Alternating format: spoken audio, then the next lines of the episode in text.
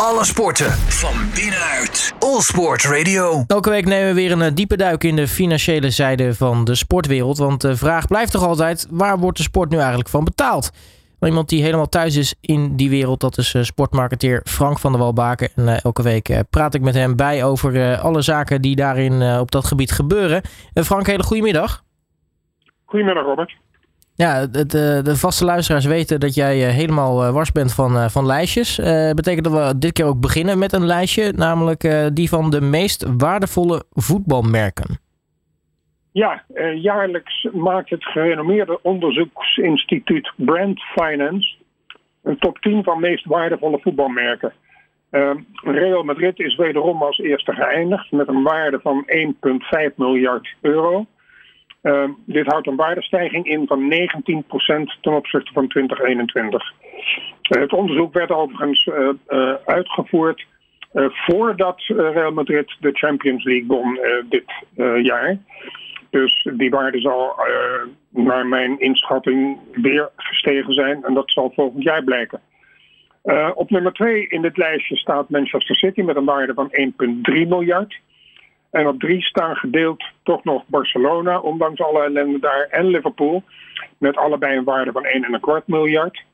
En op 5 komt toch nog, wat tot mijn verbazing best wel, Manchester United. Die toch de laatste paar jaren niet echt hebben meegeteld sportief gezien.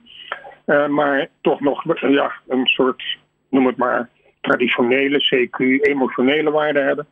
Uh, en nog voor Bayern München, dat een 1,1 miljard waarde vertegenwoordigt. En Paris Saint-Germain komt daarna met een waarde van eveneens 1,1 miljard. Dan kunnen we verder eigenlijk met een soort van wekelijkse feuilleton is het eigenlijk aan het eh, worden. Want het is weer uh, nou ja, overnameseizoen in de voetbalwereld. Ook dit keer weer een aantal nieuwe clubs die nou ja, voor het grijpen liggen, om het maar zo te zeggen.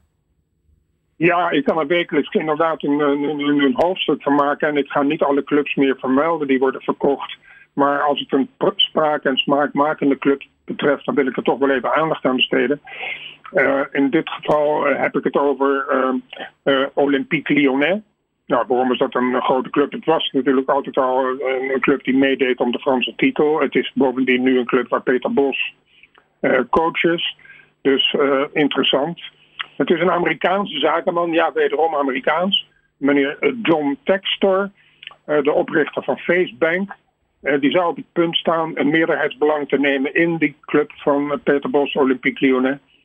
Um, John Textor is al overigens niet geen vreemde in het voetballandschap, want hij is al eigenaar van het Belgische RWD Molenbeek, van de Braziliaanse club Botafogo en van de Premier League club Crystal Palace. Uh, in deze laatste club zou hij echter slechts een minderheid bezitten van 40%, waarvoor hij vorig jaar 107 miljoen dollar betaalde. Um, dezezelfde Textor was ook in de race overigens voor Chelsea. Maar daar moest hij wijken voor mede-Amerikaan Todd Booley, zoals we in voorgaande podcast hebben gemeld. Uh, in die strijd om uh, Olympique Lyonnais heeft meneer Textor overigens concurrentie van andere mede-Amerikaan, uh, Foster Gillett, die bereid zou zijn voor een meerderheid van de club 600 miljoen euro te betalen. Dus Olympique Lyonnais is niet een kleine club als we het hebben over niet eens de hele map, maar slechts een meerderheid ter waarde van 600 miljoen euro. Nou, het scheelt hem wel een, eh, een hoop geld. Want uh, als hij voor Chelsea uh, door had willen gaan, dan had hij toch uh, nou ja, 4, 4,5 miljard ongeveer moeten, moeten neertellen. Exact. nou is Chelsea toch wel een iets andere grootheid wereldwijd dan Olympique Lyonnais natuurlijk. Hè. De Franse League is wereldwijd veel minder populair natuurlijk dan Premier League. Maar je hebt hartstikke gelijk. Het is een aanzienlijk verschil tussen 4,5 miljard of 600 miljoen.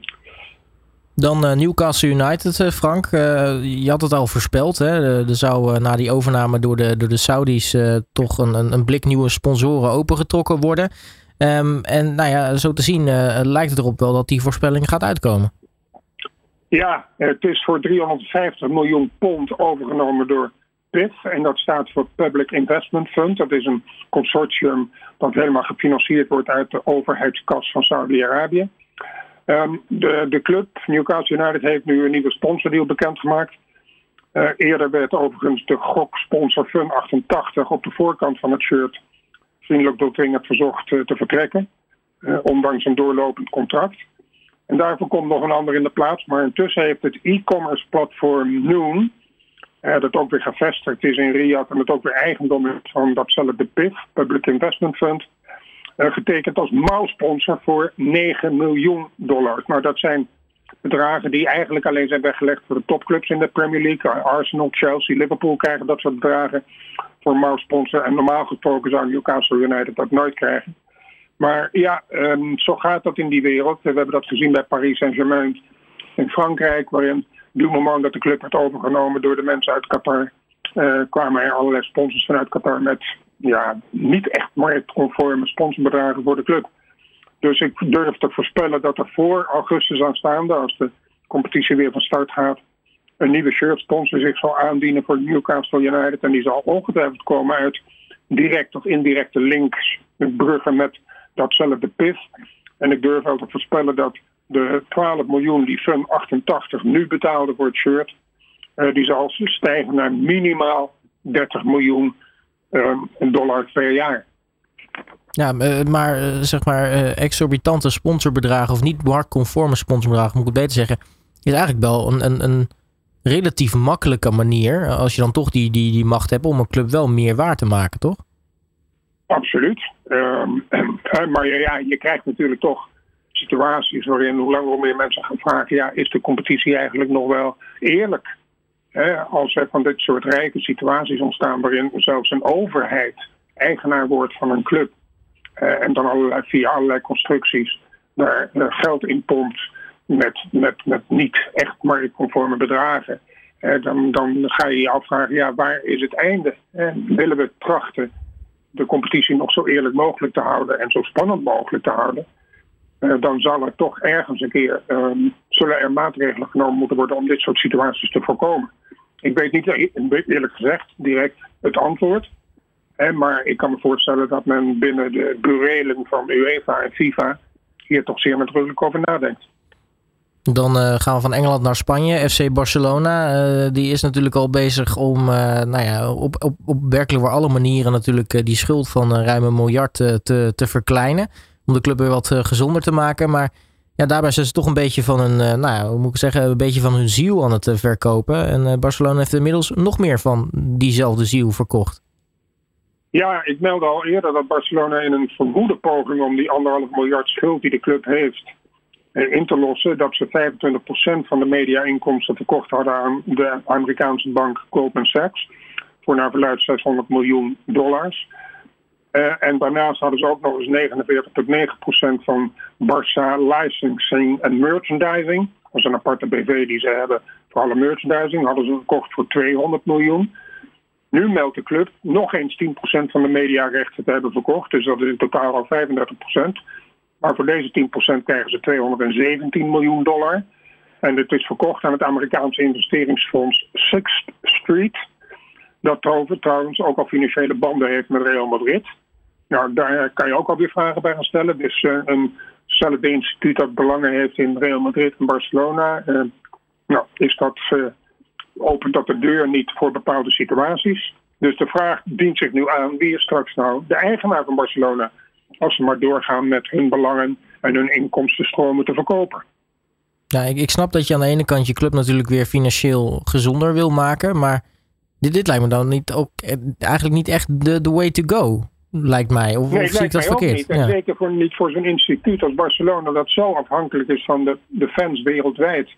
Die krijgen toch een beetje nare smaak van dit soort situaties. Hè? Want dat er allemaal maar Amerikaans kapitaal wordt ingepompt. Amerikaanse banken die uh, niet alleen 600 miljoen op tafel leggen, dat is nu welkom, maar die, die krijgen daar wat voor terug. En dat iedereen met gezond verstand beseft dat. En wat krijgen ze dan wel precies terug? En gaan zij straks de dienst bepalen? En kortom, uh, vraagtekens uh, waar ik niet zo blij mee ben als liefhebber van sport de FIFA, Frank. Um, we hebben er um, eigenlijk een poosje niet zo gek veel over, uh, over gehad. Maar uh, voilà, er zijn weer wat dingen rondom de, de FIFA. En dan precies te zijn de, de Akela binnen de FIFA.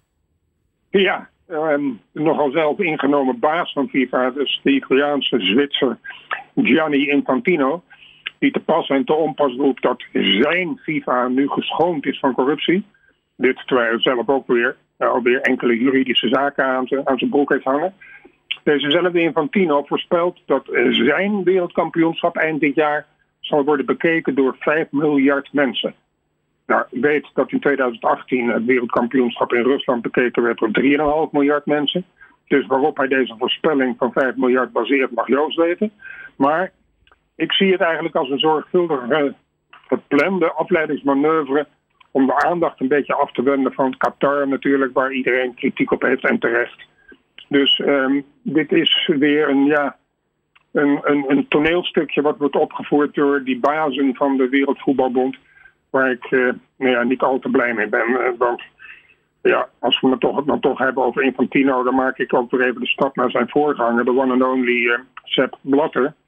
Maar deze Sepp die ontkent zijn stelligste fraude en vindt bovendien dat hij genoeg is gestraft. Want wat is het geval? Hij heeft er opnieuw ontkend dus dat, hij dubieuze betalingen zou hebben verricht aan oud-bestuurder Michel Platini. En die was voorzitter van de UEFA. dus dat zijn de twee instituten die het voetbal uh, eigenlijk in hun bezit hebben. Um, tijdens een verhoor in de strafrechtbank in Zwitserland heeft de 86-jarige Blatter uh, uh, ontkend dat hij een verdachte betaling zou hebben verricht aan meneer Platini van 1,8 miljoen. Hij zei dat was een volstrekt legale betaling voor werkzaamheden verricht. Um, nou ja, als je voor 1,8 miljoen werkzaamheden verricht van de ene baas naar de andere baas, dan heb je het toch wel over behoorlijk wat werkzaamheden. En ik kan me niet voorstellen dat dat nou zo heeft plaatsgevonden. Dus, nou, uh, de, de heren hebben natuurlijk allemaal enorm hoeveelheid boter op hun hoofd. En ik ben benieuwd hoe dit afloopt. Binnenkort volgt overigens de uitspraak van deze zaak. Uh, overigens de zoveelste zaak die Blatter tegen zich heeft. Dus uh, ook al zou die hiervan worden geschoond, dan nog uh, is de man uitermate besmet. En heeft hij sowieso al een levensstraf dat hij nooit meer actief mag zijn in het uh, voetbal, waar dan ook ter wereld. Dan uh, de crypto in uh, deze wereld. die vindt de sportwereld natuurlijk ook steeds vaker. sterker nog, we zien de laatste tijd binnen hele veel verschillende sporten enorm veel crypto-sponsors. nu is het een, een crypto-partij gelukt om Cristiano Ronaldo vast te leggen als ambassadeur. Ja, uh, Robert, die, die, crypto-business uh, die heeft zich vol op de sport gestort. Uh, je kunt geen sport op televisie of andere media zien of je ziet wel crypto-reclame. het zij via exposure in de sport zelf, maar het zij, het zij via commercials in, de, in, de, in de commercial breaks. Ehm, of de twee gecombineerd kan natuurlijk ook nog. Het kon dus bijna niet uitblijven dat een van de werelds grootste sporters, Cristiano Ronaldo, ook uh, zou worden verstrikt. En die heeft inderdaad een, exclusieve multimiljoenen deal getekend met het cryptocurrency exchange platform Binance. Uh, bedragen zijn niet bekendgemaakt, maar neem maar voor mij aan dat het gaat om vele miljoenen. Um, maar um, wat ook niet bekend is gemaakt, de lengte van de deal. En dat vind ik altijd een beetje verdacht. Want als het een langjarige deal is, dan wordt het meestal gemeld. En als het een kortjarige deal is, dan wordt het niet gemeld. Dus ik ga ervan uit dat hier sprake is van even snel willen scoren. Uh, enerzijds. En Cristiano Ronaldo die snel zijn zakken wil vullen. Nou, dat begrijp ik ergens wel. Maar aan de andere kant zeg ik ook van ja, meneer Ronaldo, je bent nu zo rijk. Zou je niet eens een beetje kieskeuriger worden over welke deals je wel aanneemt en welke deals je niet aanneemt. Maar goed, wie ben ik om daar kritisch op te zijn? Nou, aan de andere kant, uh, volgens mij had uh, was het een Valet of zo, die had zou, toch zijn, uh, zijn Bugatti in, in de puin gereden. Nou ja, kan je wel snel weer een nieuwe kopen natuurlijk op deze manier. ja, op deze manier zeker, ja. Maar ik denk dat hij onder, eh, zonder die crypto deal ook wel een nieuwe Bugatti zou kunnen kopen en wel tien. Ja, dat, dat gok ik inderdaad ook wel. Maar, maar toch interessant om, uh, om te volgen. Um, ja. Tenminste, nou, nou, zou ik eigenlijk nu ik erover nadenk, uh, zou je dan wel gewoon tientallen miljoenen aannemen en niet gewoon dan vragen om een, om een bepaald portfolio uh, in, in crypto? Ik bedoel, als, het, als het echt ja. allemaal weer omhoog gaat, dan kun je daar wat meer mee pakken, denk ik. Exact, en hij kan zich veroorloven om risico's te nemen. Ja, daarom. Maar goed, uh, dat ja. wordt vervolgd in ieder geval. Uh, dan, ja. dan tennis, Frank. Wimbledon. nou, die heeft natuurlijk een, een, een vrij bekende frisdrankensponsor. Al sinds jaar en dag, sterker nog sinds 86 jaar, is het op en rondom het, het tennispark van Wimbledon te vinden. Maar die hebben nu na 86 jaar besloten om dat contract met die sponsor te ontbinden. Ja, dat is best wel opmerkelijk. Hè? Dat, uh, want Wimbledon staat erom bekend om heel trouw en heel overigens ook heel voorzichtig te zijn met sponsoring. Hè? Kijk maar naar de beelden op dit moment. Dan zie je overal donkergroene achtergronden en heel klein zie je Schlesinger staan ergens. En heel klein zie je ergens Rolex staan. Mhm. En je, je zag ook vroeger, vlak bij de umpire stoel, zag je ook heel klein Robinson staan bij de ijskastjes. Dat is een frisdrankenmerk, een typisch Engels frisdrankenmerk, dat als inderdaad, zoals je al zei, 86 jaar lang eh, sponsor is van Wimbledon. Is het er op één na uh, langste overigens, want Schlesinger is al 120 jaar sponsor van de All England Club, tennisclub. Um, maar Robinson is vriendelijk verzocht uh, te stoppen met de sponsoring. Uh, Robinson komt uit de Britvic-stal. Uh, ze willen het pakket uitbreiden tot en met ook Gatorade, wat ze ook in, kennelijk in hun portefeuille hebben. En Rockstar Energy drankje. Maar de All England Tennis Club wilde geen associatie met al die merken. En daardoor heeft All England Tennis Club besloten om uh, het contract met Robinson op te zeggen. En ik ben dus zeer benieuwd of er nu een nieuwe softdrink, een nieuwe frisdrankje gaat komen. Of dat ze gewoon zeggen, ach, we hebben het niet nodig, de sponsoring, maar dat hebben ze niet nodig. Gezien de enorme inkomsten uit televisierechten. Dus uh, het is, uh, ik vind het ergens wel verfrissend dat we een tennistoernooi hebben. Bij alle Grand Slams en alle ATP-toernooien en alle WTA-toernooien zien we overal reclameborden, zoals elders ook in elke sport. Mm -hmm. Maar Wimbledon is ja, eigenlijk redelijk uniek met nauwelijks of geen reclame. En um, ik denk dat ze dat imago willen behouden en dat ze daar uh, zou het zomaar kunnen dat ze zeggen, nou Robinson exit en geen nieuwe frisdrank. Ik ben benieuwd. Is er nu een kans dat, uh, dat een, uh, nou ja, een Coca-Cola of een PepsiCo of zo hier nu gaat instappen? Nou, ik denk dat ze het heel graag zouden willen. Um, daar ben ik van overtuigd. Ik denk dat als uh, Wimbledon Coca-Cola benadert van zullen wij eens praten, dat, dat ze de eerste, de beste vliegtuig vanuit Atlanta nemen naar, naar Londen om te praten. Maar ik, ik heb zo'n vermoeden, maar dat kan ik niet staven aan, door enige feiten. Maar dat de All England uh, tennisclub zegt van laten wij het zo sober mogelijk en zo strak mogelijk houden. En zo min mogelijk sponsors. dat maakt ons uniek onderscheidend. Uh, waardoor we uh, andere vormen van sponsors aan kunnen trekken, hè, hospitality partners, um, die uh, onderdeel willen zijn van dit exclusieve wereldje van Wimbledon. Um, wat, wat me bijvoorbeeld opvalt op dit moment op de beelden die we zien nu op televisie, ze hebben het niet over de mens singles of de mens dubbels, nee, ze hebben het over de gentlemen's singles. Nou, dan kan je zeggen dat is overdreven of dat is ouderwets. Maar ik hou er wel van. Het is een beetje klassiek, het is een beetje traditioneel. En dat zijn toch elementen die in de sport een belangrijke rol spelen. En die ook voor sponsors een belangrijke rol spelen. Dus uh, ik, ik, het zou mij niks verbazen als uh, de deur gesloten blijft voor de Pepsi's en de Coca-Cola's van deze wereld. Dan uh, een sport waar we het eigenlijk echt, ik, ik, denk eigenlijk nog nooit over gehad hebben in, in die jaren dat we dit nu doen, Frank. Maar boksen. Want het uh, wereldkampioenschap uh, zwaargewicht uh, dat komt eraan. En dat wordt nou ja, misschien niet al geheel verrassend. Of misschien toch wel gehouden in Saoedi-Arabië. Ja, het is inderdaad zo terecht dat je constateert dat we het over boksen nauwelijks of niet hebben. Ehm, dat komt wellicht, of eigenlijk wel zeker, omdat ik zelf ook niet zo'n liefhebber ben van deze sport. Ik was het overigens wel in het tijdperk van Cassius Clay als CQ Mohammed Ali. maar op dit moment nee, niet echt. Maar hoe dan ook, uh, het is een sport en er wordt wereldwijd uh, van genoten en er wordt veel, gaat veel, veel geld in om. Mm. En als, het, als je het hebt over veel, veel geld en sport, dan kom je al gauw vandaag de dag uit in Saudi-Arabië. Uh, want het is Saudi-Arabië weer gelukt om het wereldkampioenschap zwaargewicht gevecht tussen de Brit Anthony Joshua en de Rus Alexander Usyk op 20 augustus aanstaande in Jeddah te laten plaatsvinden. Um, Vorig jaar won overigens de Rus in Londen van de Brit. Dus dit is een, een, een herkansing voor de, de Brit. Maar um, het is dus zo dat het Jeddah is, wordt langzamerhand gepositioneerd als de stad in het Midden-Oosten uh, voor sport. Hè. We hebben er altijd Formule 1 gehad en uh, allerlei andere sporten gaan daar ook plaatsvinden. Er gaat nu, is nu ook sprake van dat er een golftoernooi gaat komen, dat er een tennistoernooi gaat komen. Dus uh, Saudi-Arabië smijt met geld om sport naar toe te trekken. En dan sluiten we af met Formule 1, Frank. want ook daar weer wat laatste nieuwtjes. Ja, de geruchten dat de Franse Formule 1 race van de kalender zou verdwijnen ten gunste van meer races in Amerika, blijken vooralsnog een luchtballon, want er zijn vergevorderde plannen om de Franse Grand Prix in 2023 te verkassen naar Nice, waar dan een nieuw stratencircuit zal worden gepresenteerd. Nou, dat is misschien in navolging van de buurman Monte Carlo.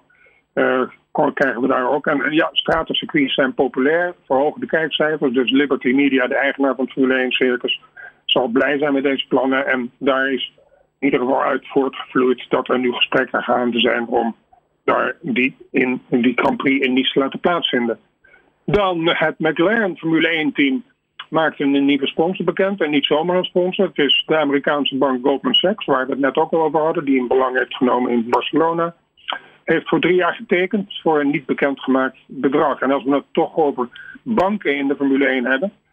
HSBC Bank, dus de grootste bank ter wereld, dat staat voor Hong Kong Shanghai Banking Corporation, heeft de Chinese McLaren-coureur Chao vastgelegd als wereldwijde ambassadeur. Ook hier is geen bedrag bekendgemaakt, maar het is natuurlijk logisch, want het is een bank uit het Verre Oosten, dat die uh, in die Formule 1-coureur een juiste ambassadeur zien. Ten slotte, de Australische Grand Prix, Grand Prix al sinds jaar en dag op de kalender heeft het contract met de Formule 1-organisatie, met Liberty Media, verlengd tot 2035. En dus dat is niet zomaar een verlenging met een paar jaar, maar dat is een verlenging met, met 12, zeker 13 jaar. Dat was het voor deze week. Nou, hartstikke mooi. Dan zijn we weer eh, helemaal op de hoogte, helemaal bijgepraat. Eh, Frank van der Walbaken, mag ik je hartelijk danken voor je tijd. En spreek je natuurlijk volgende week weer. Oké, Robert. Tot volgende week. Alle sporten van binnenuit. All Sport Radio.